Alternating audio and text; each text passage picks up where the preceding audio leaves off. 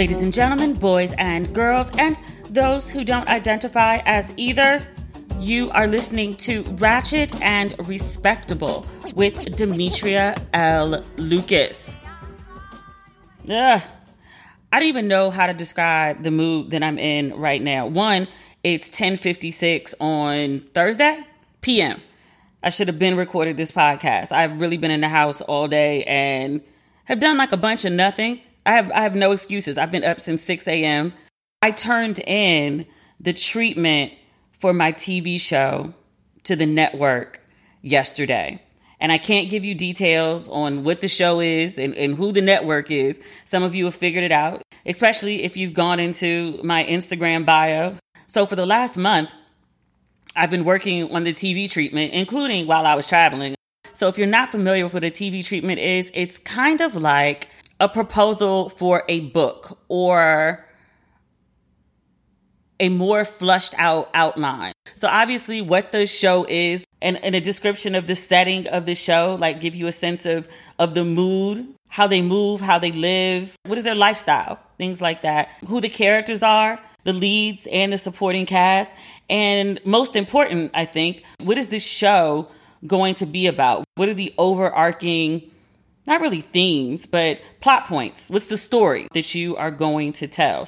I'm very comfortable telling stories as a as a journalist, as a blogger, as an author, and almost any other medium. But this is my first TV story. When I did Don't Waste Your Pretty, the film, like I EP'd that one, but I wasn't writing it. And they brought in a writer, a very good writer, Katrina Ogilvy, who she wrote the treatment in consultation, but you know, it was her doing the writing. She got the writing credit. And then she also wrote the script. But this is like my first time just, you know, doing my own thing. You know, I was talking to my lawyer today. I was writing on Facebook, which I'm far more candid there than I am on on Instagram. I have a private Facebook page, which, you know, sometimes people screenshot and share, but I don't really say anything that I'm not comfortable with the world knowing. I'm just more candid with that audience because most of them have been around since like 2007, like the Belle in Brooklyn years when I first started my blog. But I've been, you know, keeping them abreast of, you know, there's this treatment and it's due and I'm on deadline. And, you know, I sent it to the lawyer who had no reaction. Like she was like, yeah, I added a couple periods and I took out a typo and I changed the cover page, but otherwise, and I was like, this, this is all your notes? Like you don't have any other notes? And she was like, no, you thought I was going to rewrite it? I'm not a writer. I'm a lawyer. I was like, I know, but like, any feedback? And she was like, it's very Demetria.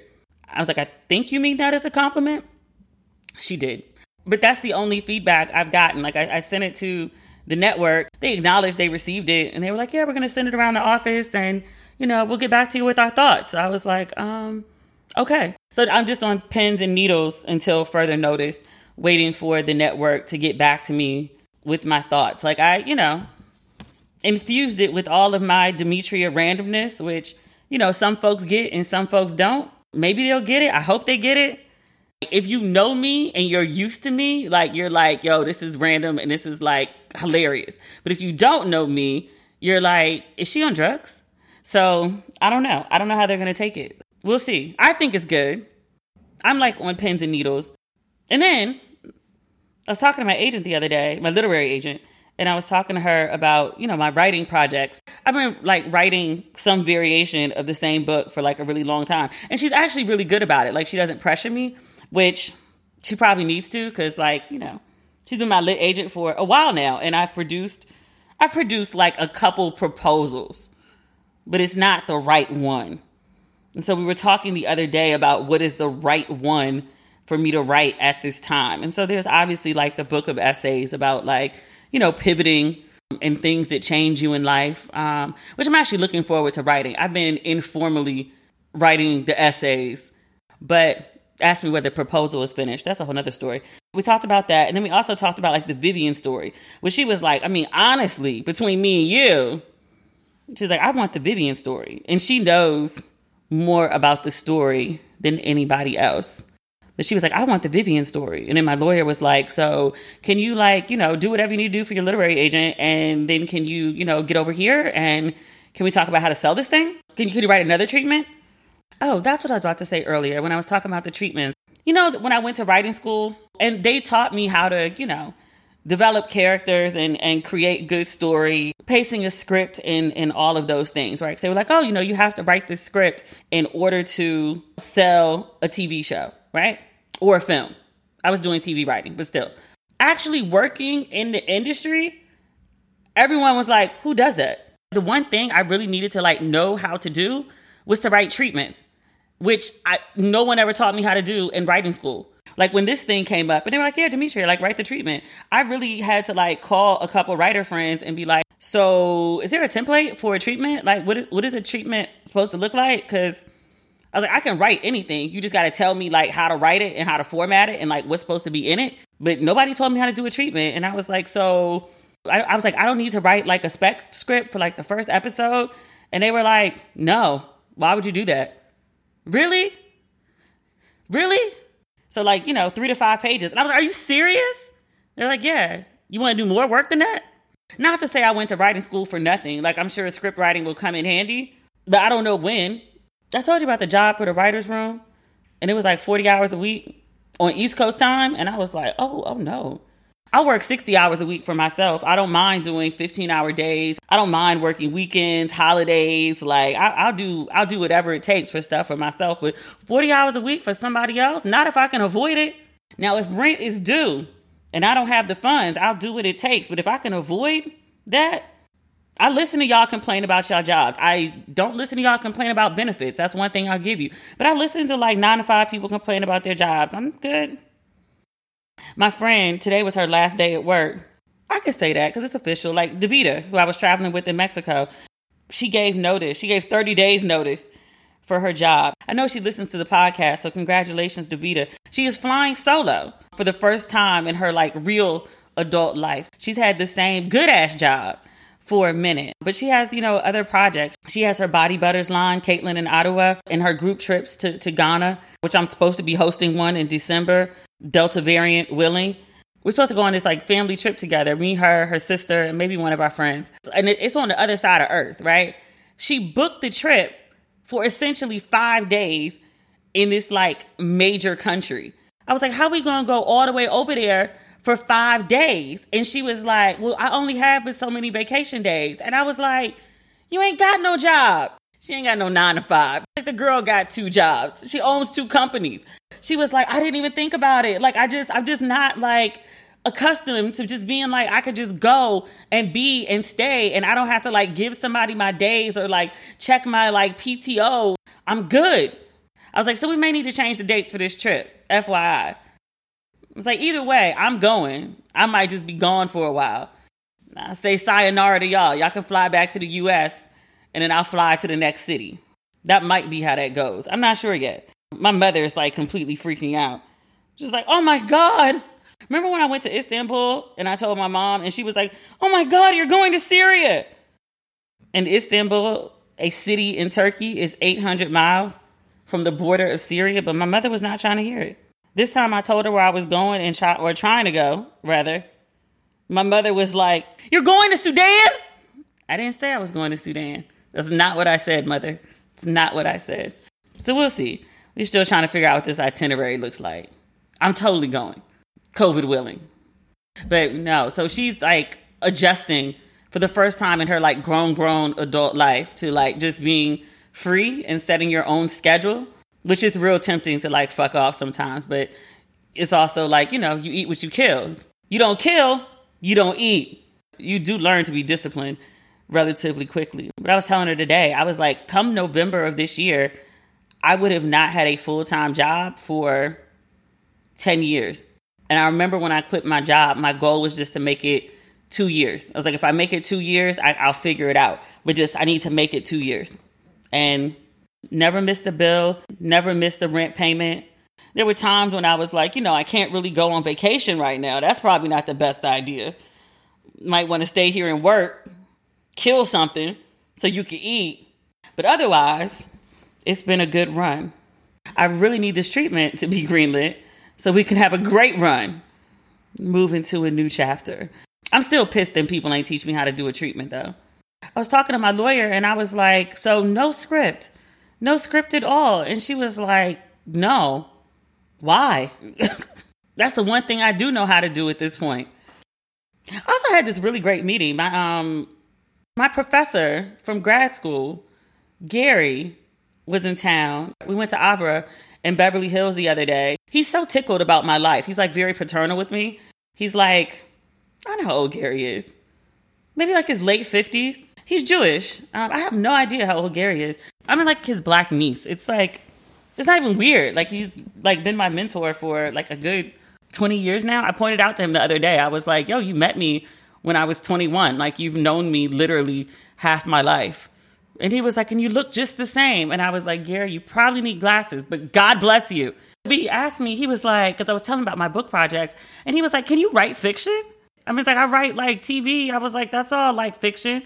And he was like, huh, that'll be interesting. And I was like, yo, like I edited fiction for like five years. Like, I think I can do this. And he was like, huh, uh, we'll see. I was like, what the fuck do you mean we'll see? I think he was joking. I hadn't turned the proposal in by then. So, like, I wasn't like crazed and maniacal. It's really bad. Like, I laid down on the rug the other day and put my forehead on the floor to like self soothe. I couldn't find anything metal. It's bad. Like, my nerves are like a wreck. Anyway, hopefully the edits come back soon. What is going on in the world that does not revolve around me and my problems? Let's see. I watched um Denzel's son. He has a new film on Netflix, John David Washington. Who I, you know what, I want to say this before I, I give any reviews of the film. John David Washington is a beautiful, beautiful man. And I think he has immense talent. I was first introduced to him, as was the rest of the world, because I think it was his first role in Ballers. He was a complete asshole. He was wonderful to watch. His choices since then, I know there was the Spike Lee movie that won an Oscar, The Black Klansman. I'm glad Spike Lee got his Oscar that he should have got for Malcolm X or for Do the Right Thing. But I thought that film was just okay. He had Tenet, which was supposed to be a huge blockbuster that was pushed back a bunch because of the um the pandemic, so it didn't really get like a good shot that it should have. I tried to watch it because again to support Denzel's son, didn't finish it. What's the other film? Malcolm and Marie. It wasn't bad acting. It was just an uncomfortable film to watch, but it wasn't bad per se. The macaroni thing threw everybody off, but like it's not like he wrote it. There was something else he was in, wasn't there? But then there's this new film on Netflix, Beckett. And it's about John David. And I'm not going to give any spoilers or anything. It's about John David and this white lady is his girlfriend. And they're on vacation together in Greece. You know how, like, early on in bad films, you get a sign that, like, this is going to be some trash, ain't it? There were many signs. And I ignored them all because I was like, oh, it's John David Washington. And, you know, I like his daddy very much. And he and his daddy are nice on the eye. I was like, I'm going to stick with it. There was a scene earlier in the film, and they're like a very much like in love couple on vacation. And he's like being weird. And she's like, what's going on? And he says, I'm having a love attack. I thought to myself right then, what is this shit? What is this? This movie wasn't written for a black person, and they didn't make any adjustments for a black person being in this role. Now they got this black man out here saying corny shit. I want to tell you about this film without giving too much away. I wrote about it on my Facebook page. I was like, I tried to watch this film to support Denzel's son. It was terrible.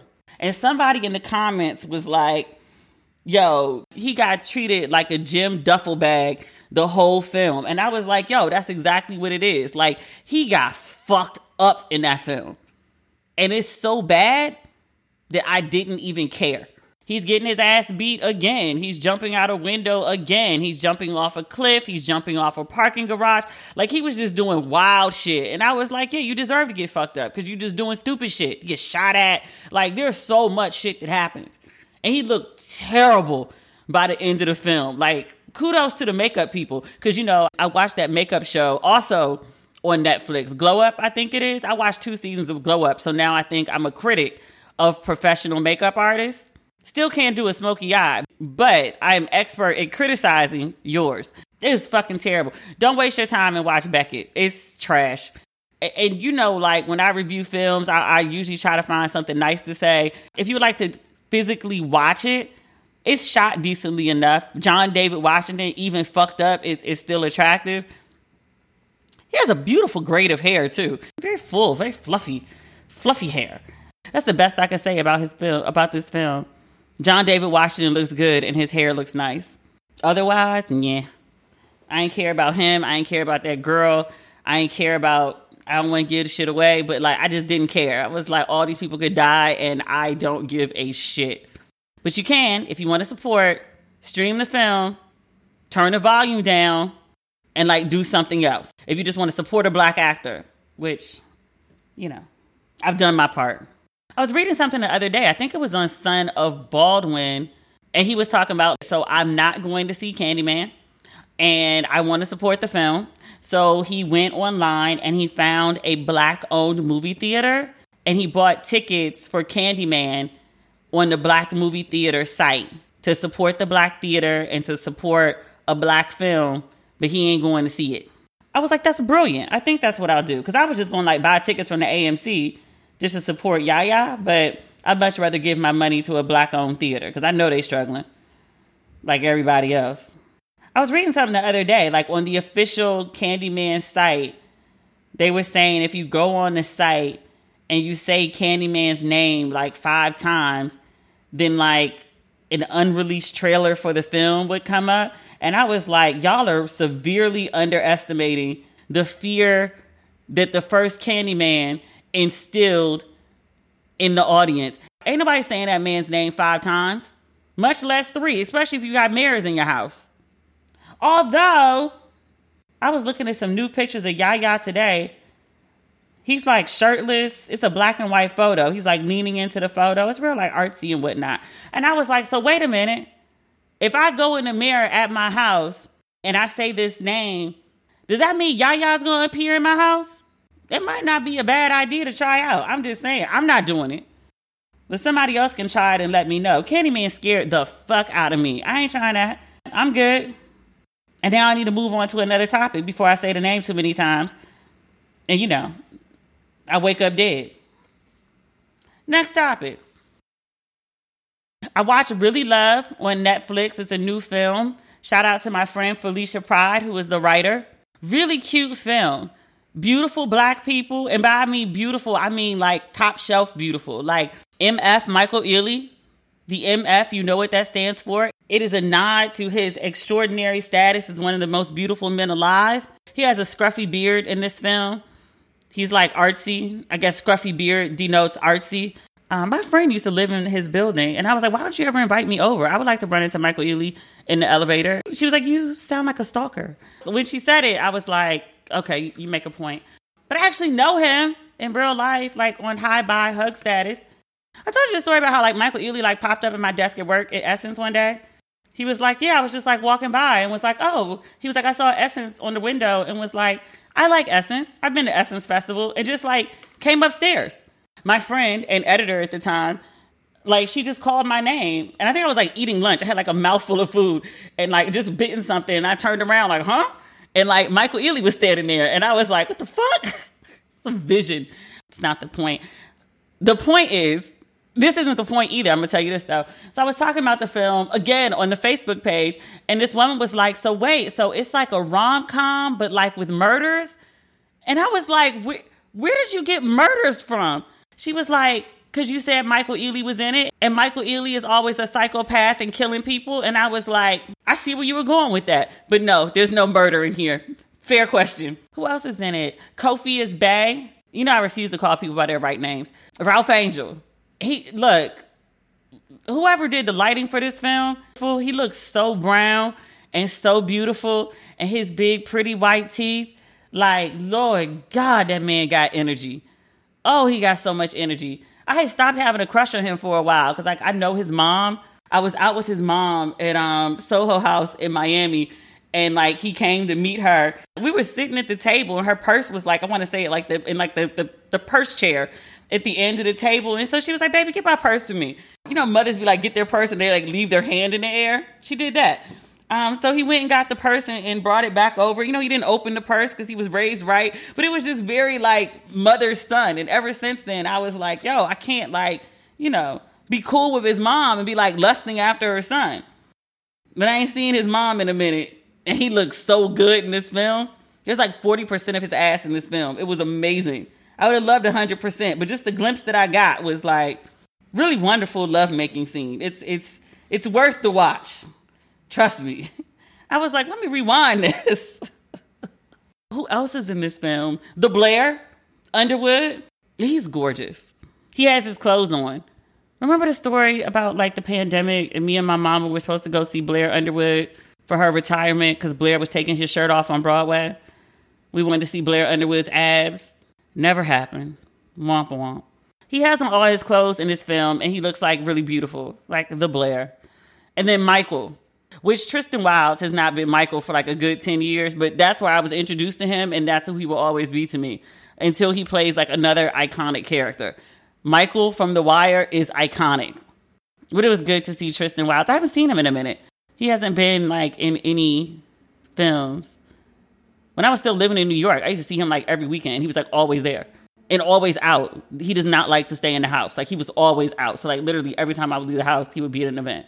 But all four of them are in the film. It's like this, what comes after trifecta? I don't know the word for like, foursome doesn't just have the same sexiness to it. Like duo, trifecta, foursome. It really doesn't have like the same je ne sais quoi, you know? I don't know what the right word is. But the four of them are in the same film. The film is set in DC. There's go go music involved. There's Marvin's, which, if you are from DC or visited DC and knew people who knew the right people, then you've been to Marvin's on the rooftop fun moments there. Actually, many, many, many years ago, the Washington Post wrote a very nice style section feature on me, and I was at Marvin. And I think there was a picture of me like on some rooftop flirting with somebody's son, as captured by the Washington Post. Horrible angle. I do not have a double chin. But in that piece and from that angle, I did. I was so upset about that. I was like, really? a double chin in the Washington Post. But, you know, such is life. What else was there? There were two leading women. So Kofi's love interest, I've never seen her before. Beautiful woman, gorgeous eyes. She's like electrifying to look at on screen. There's a woman that plays Tristan Wilds' girlfriend who is stunning with so much personality. It's um obviously getting comparisons to Love Jones because I think anytime you talk about like an indie film that's a black I was gonna say rom com, but it's got a lot of rom, not a lot of com. But black artists listening to jazz, trying to figure out a relationship in any major city is always going to be compared to Love Jones because Love Jones is like the gold standard for that type of film. But I liked it. You know how I am. I, I'm rooting for everybody black. Even that terrible ass Beckett. I just told y'all you like how to support the film. I'm it's terrible, but black folks are entitled to make bad films too. Lord knows white folks do it all the time. And even, you know, starring in a bad black film, a check was cut to a black creative. Rooting, as Issa said, for everybody black. Anyway. I was gonna say in good black news, but my my list actually starts pretty sad.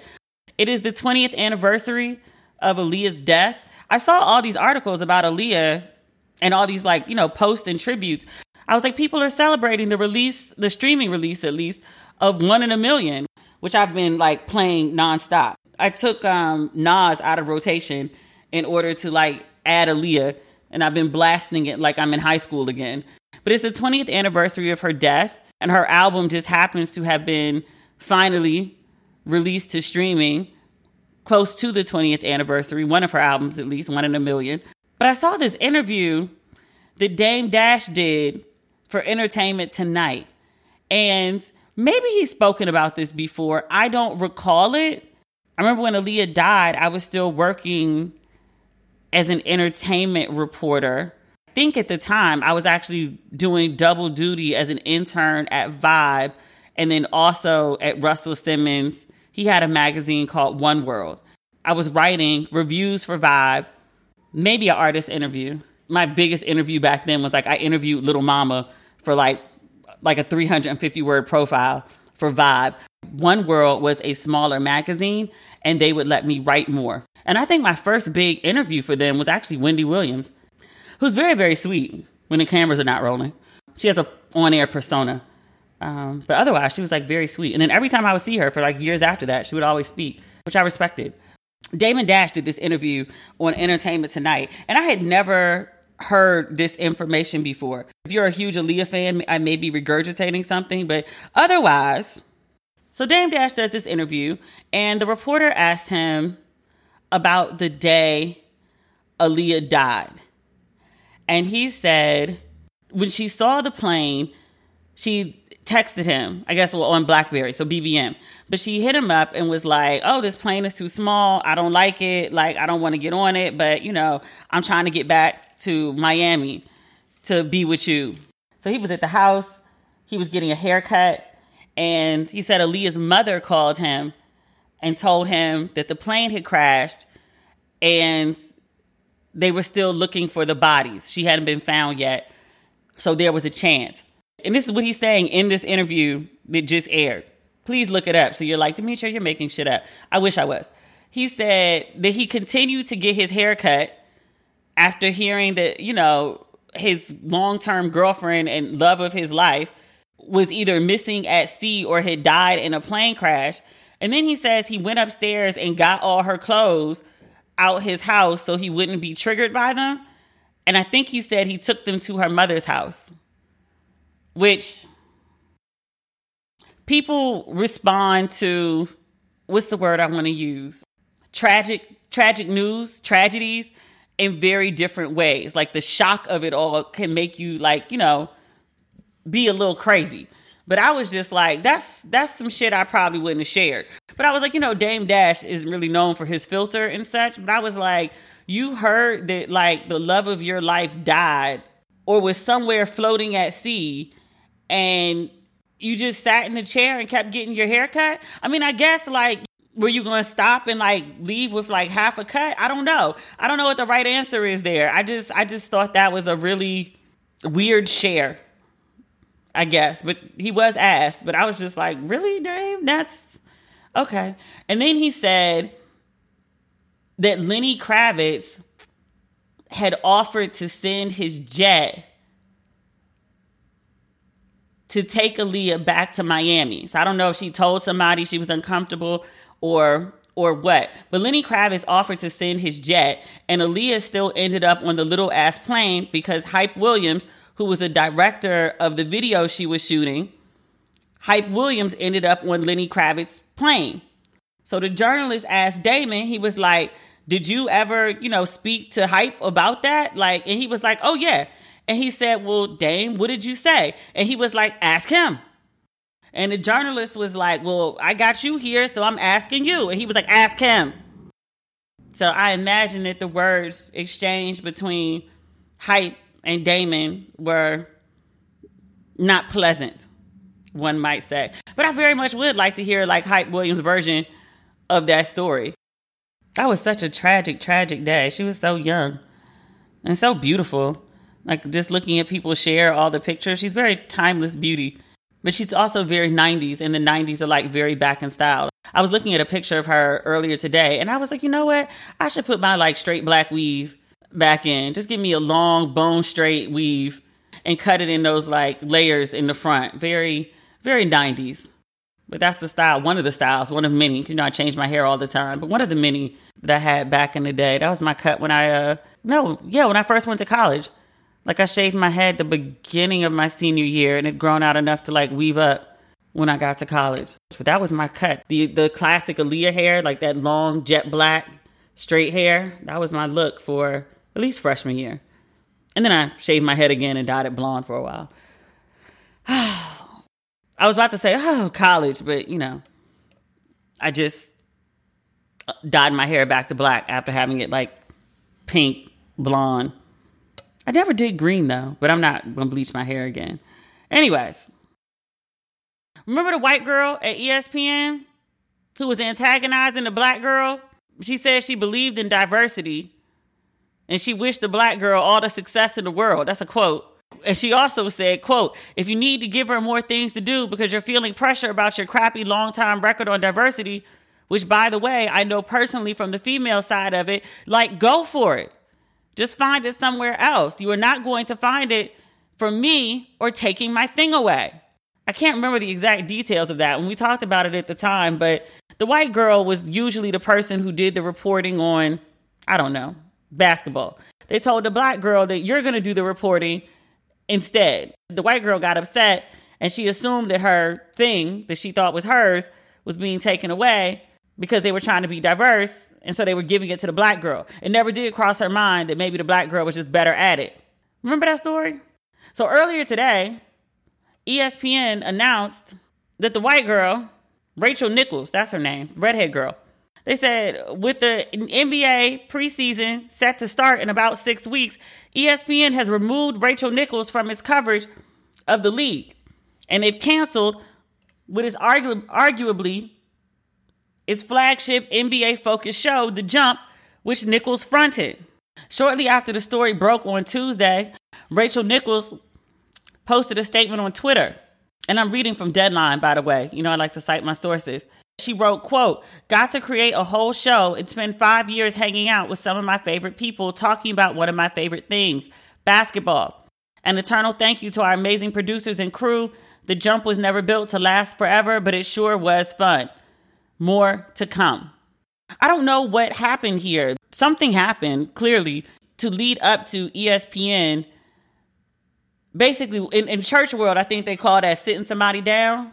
The pastor was sat down that sounds like what's happening here, but it's weird because this whole blow up with ESPN with um with Rachel getting caught on tape saying these things about Maria Taylor, it all happened a year ago and ESPN knew of it a year ago, but it only came to light in July when the New York Times got the recording and then reported on it.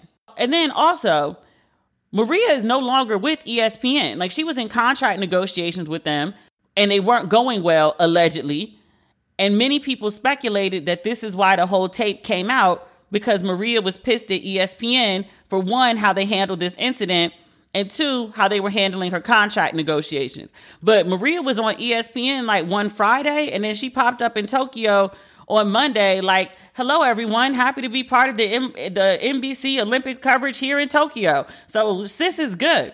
I also read today that she was getting paid like a million at ESPN, and she's getting three over at NBC. So she she leveled up by switching networks. But I'm trying to figure out what happened behind the scenes. That ESPN didn't do anything for a year. They didn't do anything the whole time that Maria was still there working with her after knowing of this incident.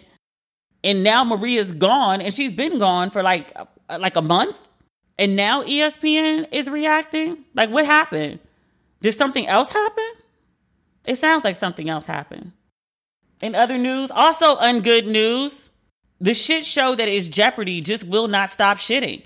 TMZ earlier today confirmed via sources inside the production team at Jeopardy that LeVar Burton, who's the viewer favorite, like there was a petition for him to be on Jeopardy, and I think it had more than like 300,000 signatures. According to the inside sources, Burton was never given serious consideration as the host of the show. TMZ says that Sony Studios loved LeVar Burton, yet, quote, didn't think he was a right fit.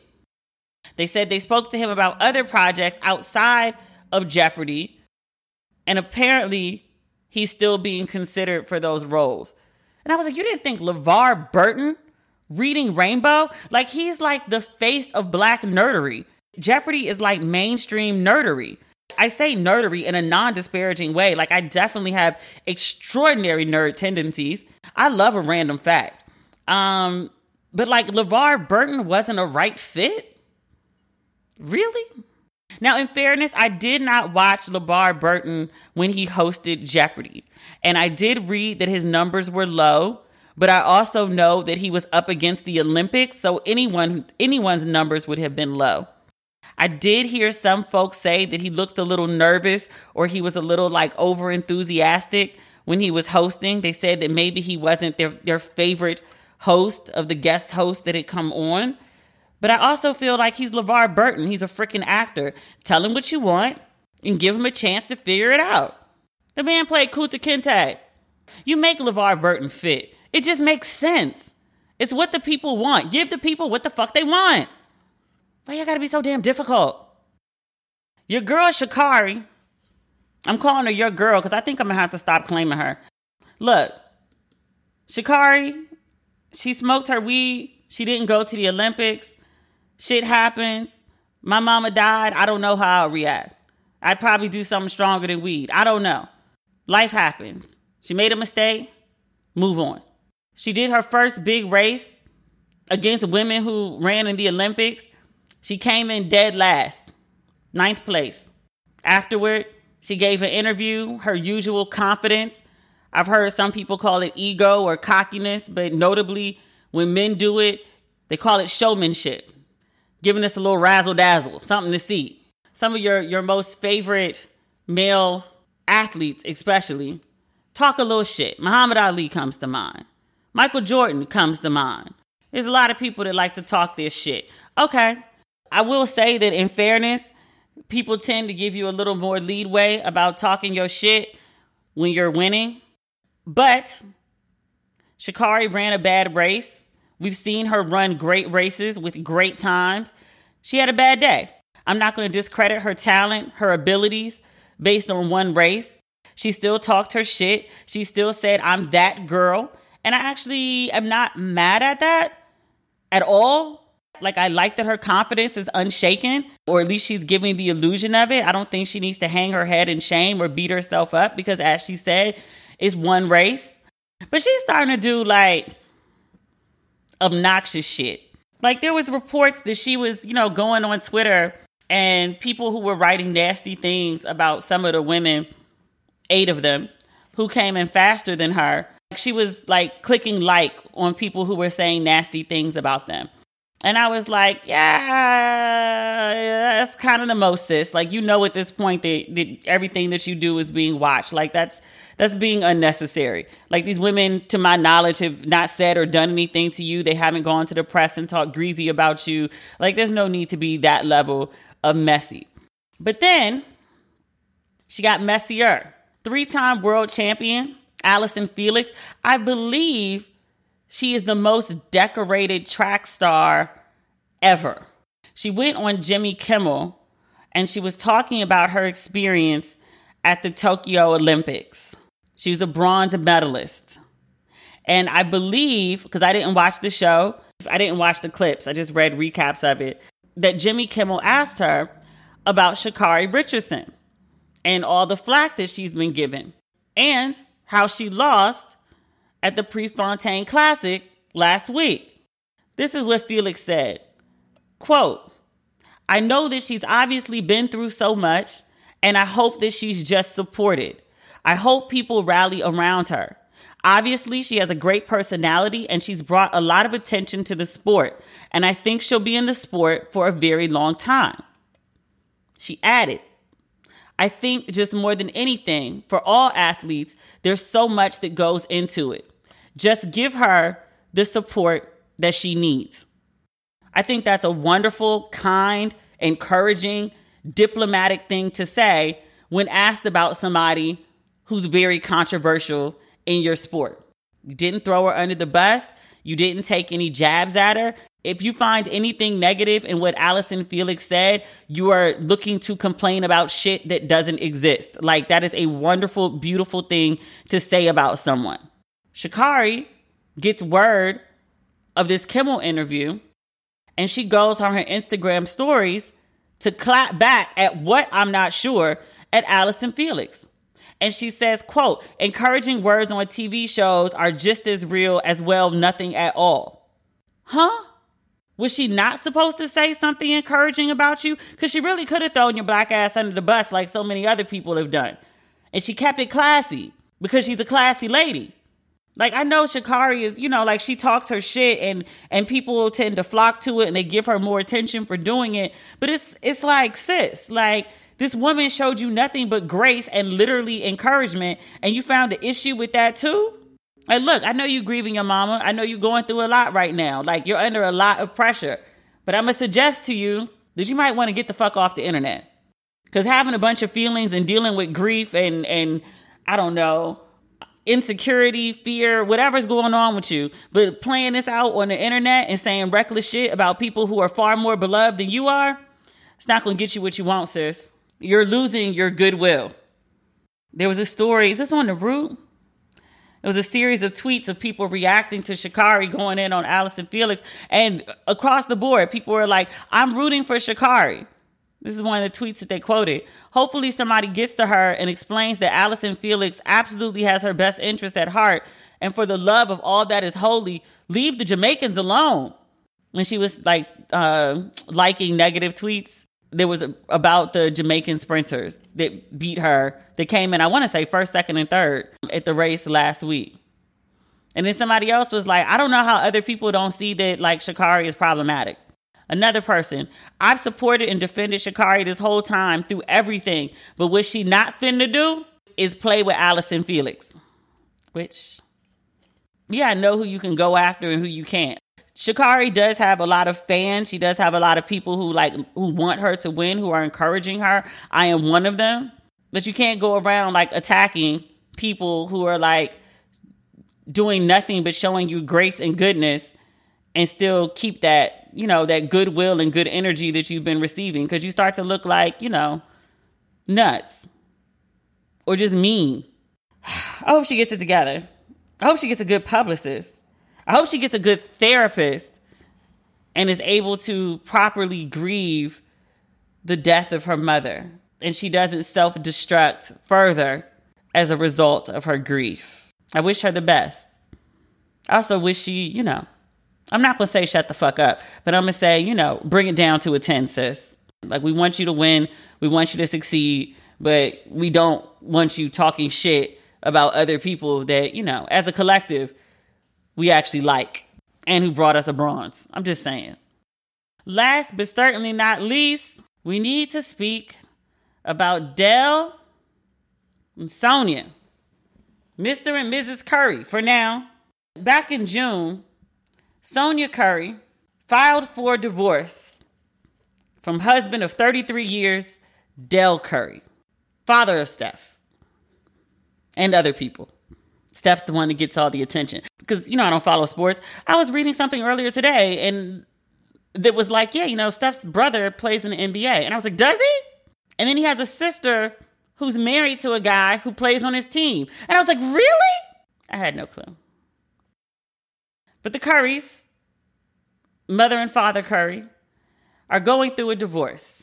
Sonia is 55, Dell is 57. In court records, they are each blaming each other for infidelity. Mrs. Curry says Mr. Curry, who is also an NBA player, he had a 16 year NBA career that ended in 2002. She says that he has been frequently cheating on her throughout the marriage. Now, Mr. Curry, Dell, he says that Sonia has been recently cheating and that she's currently living with a man. I want to say his name is Steven Johnson. You know what? The first time I read this story this morning, I saw Steven and I saw Jay, and I was like, Stephen Jackson? Again? More mess from you? No, Stephen Jackson has nothing to do with this. It's a man named Steven Johnson. Now, TMZ Googled him, and the first thing that came up is a, a, a white man with, with chubby cheeks. And they put a picture of, of Dell and Sonia and the white man with the chubby cheeks in the middle. And I was like, no, that story don't look right to me. That don't look right. So I went and looked up Steven Johnson myself. Steven Johnson from Virginia Tech. I did find pictures of Mr. Johnson. He's a nice looking man, also in his 50s. He didn't play in the NFL very long, but he's the president of Johnson Commercial Development. It's one of the largest commercial developers in the southern United States. You know what that means. Mr. Johnson Got some cash, some coins, and some dividends. Sonia ain't a gold digger, but Sonia ain't fucking with no broke niggas. Mr. Johnson is also a big Virginia Tech donor. Enough that one of the football practice fields, and this is according to the Courier Herald, They say that one of the practice fields on the Virginia Tech campus bears his name. So now Dell says that Sonia is living with this man. Sonia says no, she is not living with this man. She responded that she has been living alone because Dell will not allow her to live at home. Sonia says she is currently in a dating relationship, but is adamant that this relationship began after the couple legally separated in March of 2020. So over a year ago, which with news of this announcement, many people had thoughts, especially before TMZ released the story about the infidelity. And they said, "Come on, y'all, it's been 33 years. Y'all y'all met in college. 33 years, over half of your lifetimes. Y'all really want to end this?" There was a man on Twitter. He had many thoughts. He was very concerned about Dell Curry. He was like, "Sir, single ain't what you want." I'm gonna read you some of his tweets because I, I was because I was looking, I couldn't find a lie. I said, "There's no lies here." Solomon, Missouri. He starts off addressing Dell. He says, "Bud, let me tell you something. You don't want to be out here. You think you want to be out here because you're not out here. When you get out here, you ain't gonna want to be out here no more. Last time you was out here, out here was different." He says, You think it's something better. I come to let you know the best you gonna get is what you already got. I don't know why you don't want to do the work. You gonna come out here and ain't gonna like it. All they do is start podcasts and talk about plate fixing. I was like, is this man talking about me? He put in caps to Mr. Dell. He said, love the wife of your youth. He said, but they want rounds now. Talking about sex. You better pray about coming out here. He said, You better ask your wife to forgive you. You better go listen to Lemonade and pray about it. You don't have the cholesterol to be out here. He said, You know what the group chat is? You better learn because you fitting to be the subject. Said these people are 60% crab leg, 30% iced coffee, and 10% vape pen. He said, Beloved, whatever went wrong, Go back and make it right. They pegging out here. It's fucking your dude for strap on, right? Yeah. I ain't never tried that. And nobody's asked me to either, which I'm actually really okay with. Solomon, Missouri says, I'm not trying to scare you. I'm trying to prepare you. These people are children of Rihanna, born in the fires of chaos. My message is simple, Dell Curry. Go home and be a family man. He ain't lie. He ain't lie. I was out the game for what, like between the dating and the divorce being finalized, like 10 years? Shit done changed. Somebody need to talk to Sonia too. These niggas out here, they different. They don't want to pump no gas. They don't want to pay no bills. They want to fuck no later than the second date. Demand you swallow. Don't want to buy no flowers. Somebody need to tell Sony about Kevin Samuels and his cult. Niggas that can't leave for shit ain't got no relationship with the Lord or a ring in hand, but demand a submission. Sis, you don't want to be out here. It's dangerous in the streets. It's wild out this bitch. They steady talk about providing, but have you seen the provisions? I was watching this little man, and I do mean little. He was like Kevin Hart size, but without Mr. Hart's wallet. He was standing in his living room ranting and raving about like a man is supposed to provide and a woman has to submit and respect him. He had shower curtains blocking the windows. Those weren't real curtains. I know a shower curtain when I see one. Th- those are the provisions he was providing. Sis, Dell got a nice house for you. Ask nice and see if you can go back in the house. If Dell will let you back in. You don't want to be out here with these provisions, sis. Work it out with Dell. You know that same man with shower curtains in his you know that same man with shower curtains in his living room was ranting and raving about gold diggers? I was like, good sir, you have no gold. How dare you rant about gold diggers? You have copper. You and Dell, it's been a long time being with one person for 33 years. That's a lot. I know he get on your damn nerves. And you get on his too. You stepped out, he stepped out. I need y'all to go to get some therapy, some nice counseling, separate counseling, together counseling. I know y'all got a big ass house. Y'all ain't got to be up under each other. You could be on your side of the house. He could be on his side of the house. Y'all could work it out. If Will and Jada can get past that shit with August Alsina, you and Mr. Curry can do this, Sonia. You could do this. You and you and Mr. Dale, y'all need to get back in the same house. Y'all need to work this shit out. Cause y'all been together too damn long to come out here in this trash ass situation, girl. It's bad out here, man. It's bad. And that's not to say there's no good people. Good people have a real hard time finding each other. I'm just saying, this ain't what you want. Now, old boy, he went and talked to Mr. Dale. I'm talking to you, Miss Sonia. Miss Sonia, go back home. Finish your fling with Mr. Construction Man. You getting back at Dale since he had his fun. You gonna have yours too. The fun needs to come to an end though, like in a month or so. You need to go back home, man. You wanna be out here like your girl Nicole Murphy? You a good looking woman. You're gonna get some attention. You absolutely will. But you're gonna be out here like Nicole Murphy fucking other people's husbands? That's not what you want. Come on, Sonia, let's go home. It's time to go home, sis. I know, I know, I know, I know. It's like me, it's like me being in Atlanta. I love it. I love it. I love the streets. And I ain't built for the streets. I gotta go home. You too, sis. You too. I gotta come back to LA. You gotta go back to Mr. Dell. This ain't what you want, Miss Sonia. If you decide to stay out, I mean, you grown, you very grown, you can make those choices.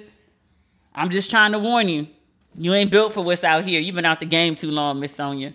I wish you the best. You and Mr. Dell. Also, divorce is a bitch. If you can avoid it, just live your separate lives. The highest proponents of marriage are always divorced people. If you can figure out a way to avoid a divorce, by all means do so. anyway, that's the episode for this week. I think we have now covered everything. I'm sure there's some other stuff. We'll get to it next week. All right, we will talk on Tuesday. You guys have like a wonderful long weekend one of the upsides of living in LA is like it's a vacation spot. So like a bunch of my friends from the East Coast are going to be in town this weekend, which I'm very very excited about. One of my favorite people. I lived across the hall from her for like 10 years. I met Heather when I was in college. One of my long-term friends. She'll be here this weekend, so I'm excited for the chance to play with my Heather. Okay, talk soon. Bye.